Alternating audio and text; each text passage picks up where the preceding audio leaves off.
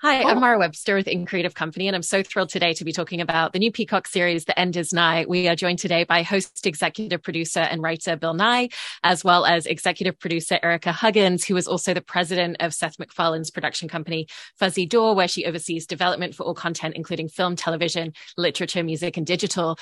And I wanted to start by talking about the, the tonal approach of the show, because um, you make that acknowledgement that part of the inspiration of this series is the fact that when social anxiety is very high, we tend to lean in towards disaster movies. Um, you know, and that's that's a type of entertainment that we really attach ourselves to. And I was interested in how that really informed a lot of the structure and the tone of the episodes because it really brings us straight into the idea of potential disasters thematically with each episode, but then really ends with kind of a hopeful resolution towards the end. Well, yep. that's the whole idea is we show you these disasters that are very reasonable. Uh, one might say likely. And then instead of just having it end in a disaster, no, we come back. If we had systems in place, if we take an optimistic view of the future and embrace technology given to us by our understanding of science, we can save the world. Over to you, Erica. Well, and also we're trying to get people interested in hearing the conversation. And so engaging people with humor is always a good way to start a conversation. You know, Bill is pretty well versed in in humor and comedy. Certainly Fuzzy Door as a basis for a lot of the the pro- programming and content that we've done in the past has had humor. I think that you, when you build that together with disaster, I think you actually do something that you don't get to see that often, which is like we're scared, but we're also going to make people feel better about being scared because we're giving you solutions to the problem. And, and with that aspect of comedy, what's so brilliant about it is that, you know, when we laugh, it literally physically and mentally loosens us up. And so did you find that you were thinking very consciously about where you wanted to utilize comedy within the episodes and how you could essentially deliver and distill information differently by doing so in those moments. Yeah. Does that answer your question? Yes. So the writing of the script, the writing of the uh, constructing of the show when and editing what you've written, that's all that's the whole deal. Is the whole thing in comedy is timing, timing. and so you got to get you want to get the uh, jokes sprinkled in at the right rate and the right places to to keep the viewer engaged and relaxed yet focused yet yet i guess engaged is a good word paying attention well and so, to that end we you know bill you you've come in over and over to do you know to redo some of the dialogue to make sure that the timing is right so that you know we get those moments of levity at the right moment to, you know, allow the disaster to land, the scary, the fear to land, and then to compensate it by having, you know, Bill say something extremely witty and finding wise. cargo pants that look good. You can't, you just can't do it. and so uh, that's that is the challenge. And but to Erica's point, we were we were messing with it all the way down because all the way to the end. I mean, because you have a vision of you know whenever you look everybody when you're going to have a disaster movie in 21st century you're going to have digital effects but how it's going to ultimately look you have to wait and see. You got green screens you got people running across you're pulling leg muscles you're falling down it's pouring rain whatever. You're doing these things. But then how it in, how it uh, fits with the digital effects you have to in some ways wait and see. Of course they're placeholders or scratch track style digital effects. But then to Erica's point we would mess with the dialogue and voiceover back to the camera kind of things to make it to be as effective as we felt possible and I'm so glad there that you're bringing up some of the visual effects because it's such an extensive production for every single episode in the way that it's told visually on screen, you know, with those effects, with multiple locations and settings. You know, we really have Bill kind of moving around between so many different spaces depending on the information being presented to screen. And so I was interested, at, you know, within the episodes, what uh, what a lot of those conversations were in terms of figuring out what visually makes the most sense of how we want to distill this information to to screen for the audience and you know figuring out a lot of those visual effect elements and where that would really enhance what you're telling us about. Well so it's science fiction in some ways right? So you take science and our understanding of natural world and then you project it into the future, neither distant future or any minute kind of future. And I've thought about to see so Brannon Braga, who's not Erica, he's the other guy involved. Uh, he worked on with Seth on Seth MacFarlane on Cosmos. Uh, we were we are both fascinated by the Twilight Zone and another show called Night Gallery. And I look back. Do you know the story of the portrait of Dorian Gray? Mm-hmm where the guy never ages, but the portrait up in the attic does.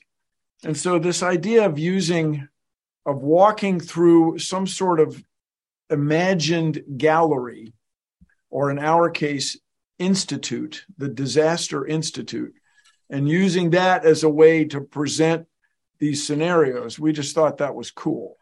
And then, then you take that, what this idea you think is cool, and that becomes um, the the setup or how we're going to uh, introduce today's show after this thing that is so popular now in television with good reason is the so-called cold open where the show begins uh, cold without introduction. So then you get those two elements then then the rest of the show can flow from there that's my um, as one of the writers that's how i feel about it. The disaster institute is just kind of a fun cool idea.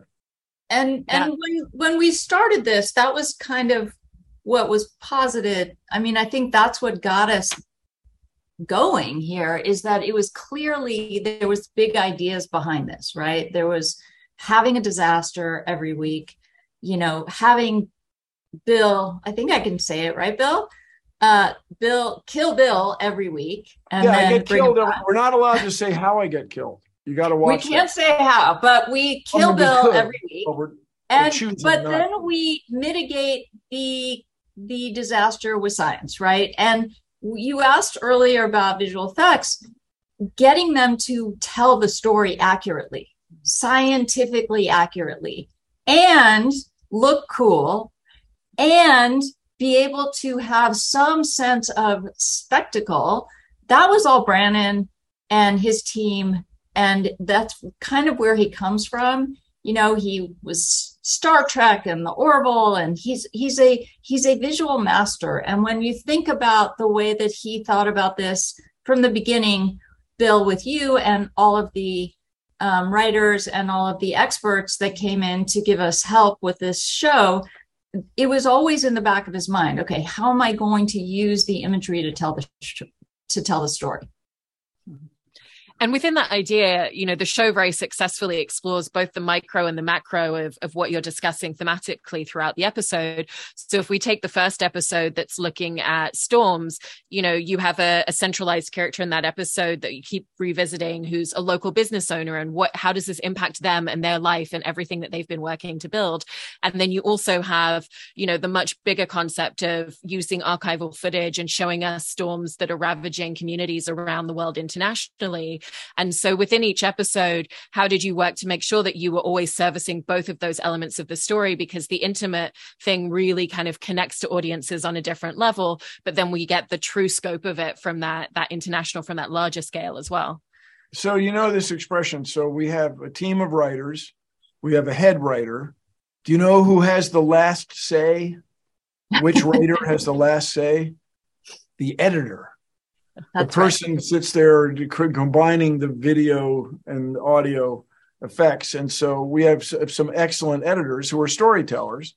And you sit there with Brannon and now and then me and these uh, uh, uh, John and Tony, these guys who are expert editors, and they the whole thing that you focus on, I believe, as a video editor is so-called pacing, which is, I guess, is a form. I'm doing my best to answer the question we understand it is you have to pace the close-ups with the wide shots so that the story gets told. And we just had yeah. I, I, my understanding more is you like the show.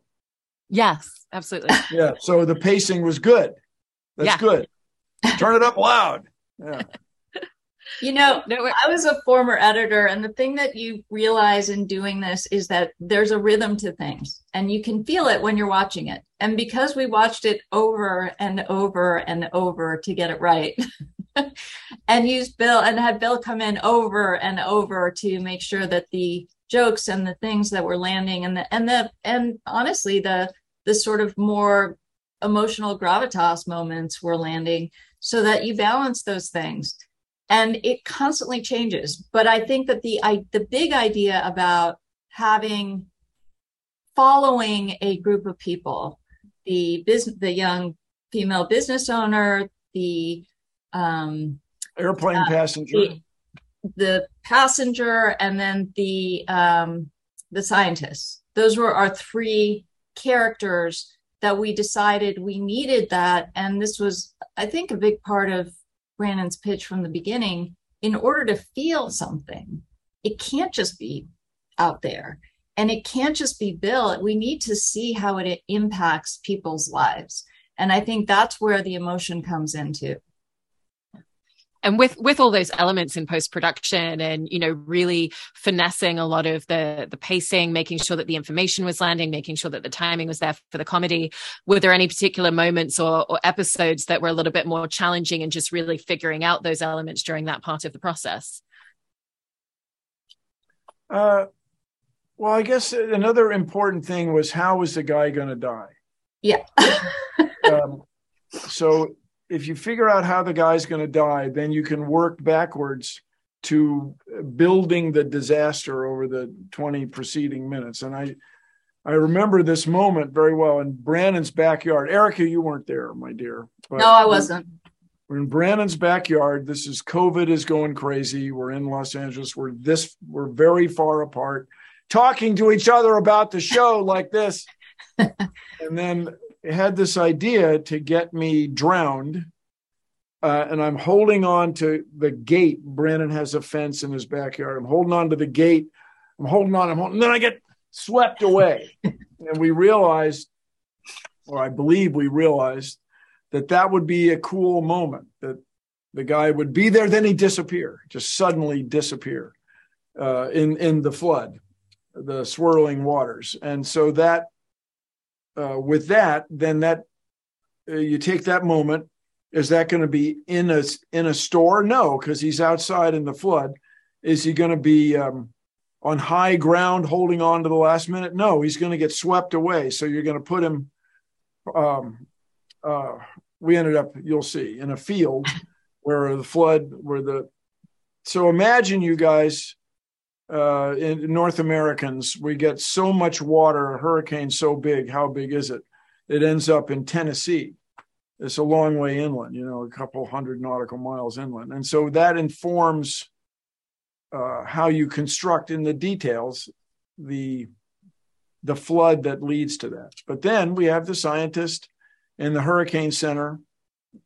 We have the uh, the politician ignoring the warnings and then we have the guy in the airplane wondering is sweating wondering is just what's going to happen to him when the airplane can't find a place to land. But also i think your question was like did were, was one more difficult than the other? I oh, think yes. because we scripted everything just getting you back on track though. Because we scripted oh, everything we knew what we needed. We sort of had a we i mean this was not just point the camera and shoot and see what you get and then build it in post. We had a very clear roadmap of what we were doing. Oh, so yeah.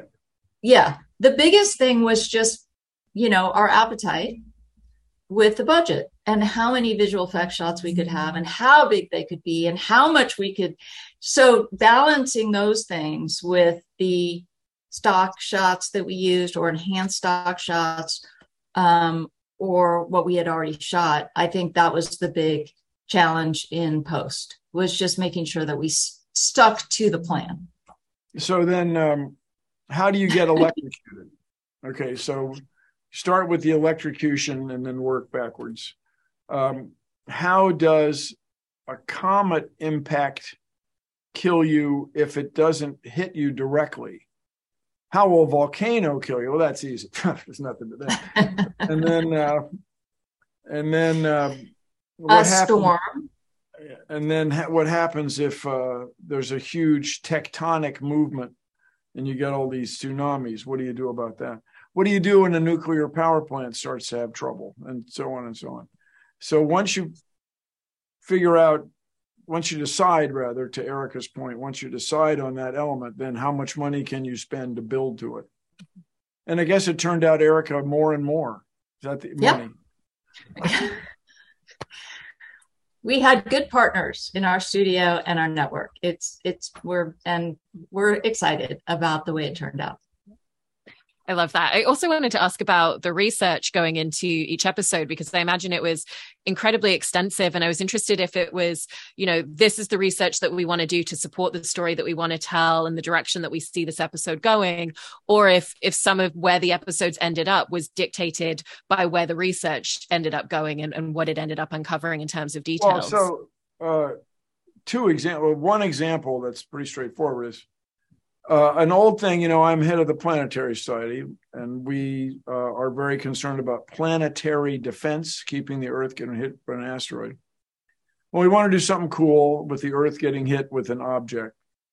And we have one of the writers and associate producers is um, uh, Andre Bormanis, who's an astronomer, and he got his master's degree in space policy and this and that.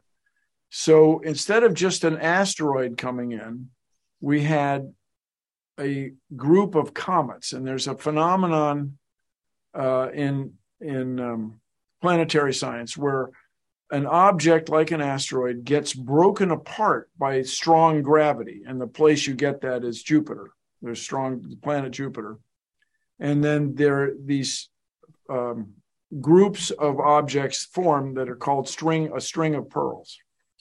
All right, so then we consulted real astronomers. How long would you have after the comet goes by Jupiter and breaks into a string of pearls? Okay, now what happens? Well, we had very good consultation and we worked out the storyline. I don't want to give too much away, where a bunch of these objects hit, but then there's quite a while before the next group hits. And it's that is absolutely science based. So after you have that uh, science or that fact, then you construct the story to match that. It's much easier, everybody, to use real science to inform science fiction than to just make stuff up. Uh, when we were, Eric, when we were in this Montreal on the set, they were shooting, they had just finished shooting this film Moonfall. That's right. The moon is hollow the moon is not hollow. what? No, that what's wrong with you? That, so you have to create all this wacky, unreasonable science fiction. I'm digressing, but just a little. We used real science. But we had we had climatologists and geophysicists and professors of geology. We had space and rocket engineers from, you know, SpaceX and NASA. We had we had Bill Nye um, plus, we had some farmers. We had historians, we had authors, we had physicists on and experts on planetary impacts. I mean, we really got very specific, and so, so that we didn't get it wrong. Yeah, well, the other thing is that's cool. All of these experts were very happy to participate. It was not, they really wanted, they wanted to tell the world, as the saying goes. When you're in love, you want to tell the world. I love volcanoes. No, like if it blew up, there would be this pyroclastic death cloud. It would kill, it would be so cool, you know. So we had these people who were experts and enthusiastic. I love that. I mean, it's it's such a great series, and you know, especially in the way that that I think you're always so fantastic at, and distilling down the information in a way that feels very accessible, but also very connected to audiences. So, congratulations on everything with the series, and thank you so much to both of you for talking about it wow. with me today. I Mara, thank you for your support, Mara, Carrie. Thank August you. August 25th. Turn it up loud. Yeah, turn it up. August 25th on Peacock.